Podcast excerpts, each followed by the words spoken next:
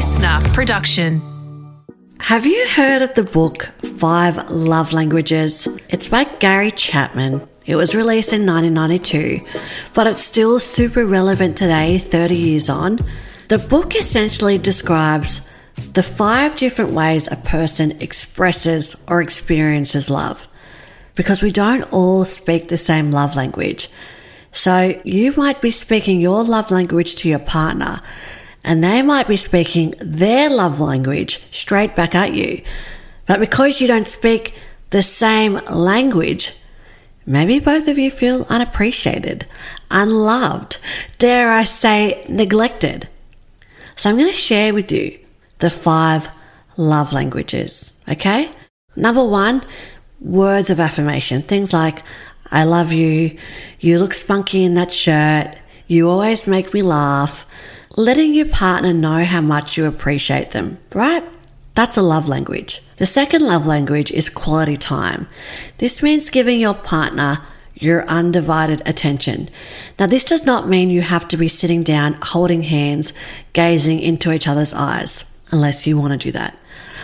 Quality time means stuff like going for a walk on the beach with no phones, doing a jigsaw puzzle together, texting while you're having a conversation, that is not quality time, watching TV while your partner is trying to talk to you, that's not quality time either. The third love language is receiving gifts. And when you think about it, a thoughtful gift is so special to receive. My mum and I, we were staying at an Airbnb once and they had an electronic juicer. And I'm embarrassed to say that I didn't even think of this. It was my mum. She said, You should get that for Michael for Christmas because he loves his orange juice in the morning. He used to like squash it with the little plastic juicer thing. And so I bought him this electronic juicer for Christmas. He lost his mind. He was ecstatic. It is his favorite gift ever. And I think it was because of the thought behind it, right? So the focus is on a thoughtful gift.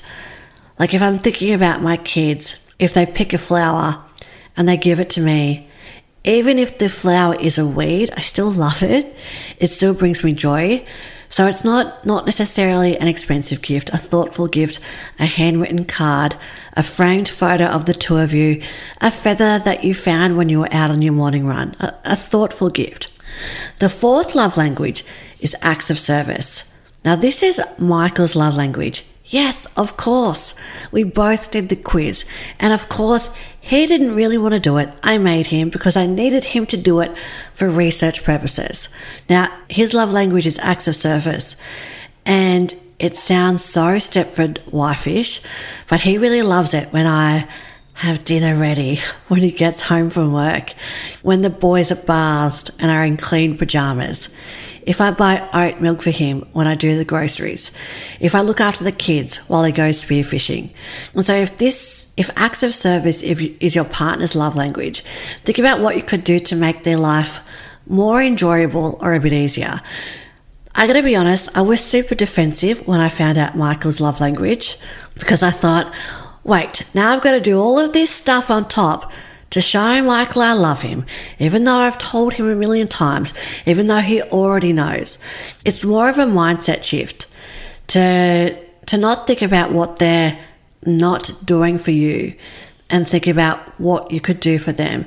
It's a little bit like when you practice gratitude. You're not focused on all the shit that's not going well. You're focusing on the stuff that you're grateful for. And the fifth love language is physical touch. Physical touch it's part of being human, right?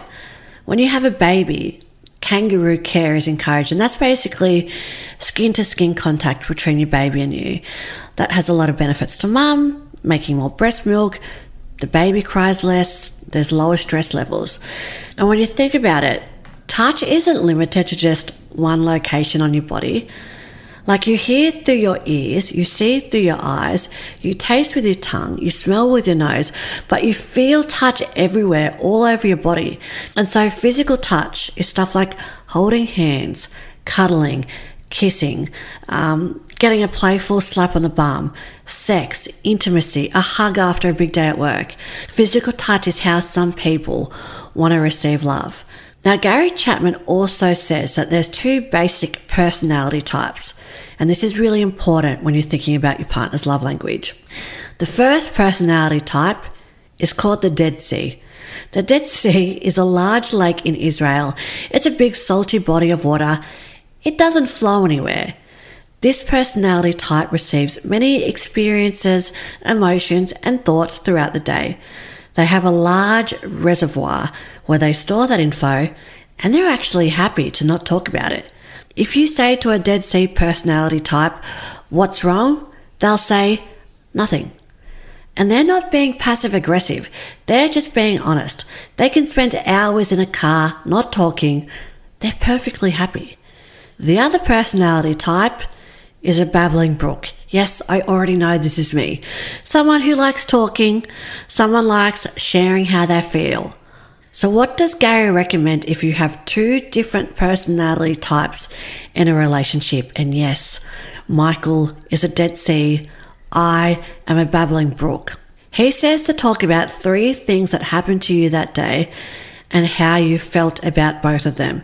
That way, the Dead Sea learns to talk and the babbling brook learns to listen. If you're not sure what your partner's love language is, or even what your own love language is, there's a really great online quiz. We used 5lovelanguages.com. I'm going to pop it in the show notes. Let me leave you with this.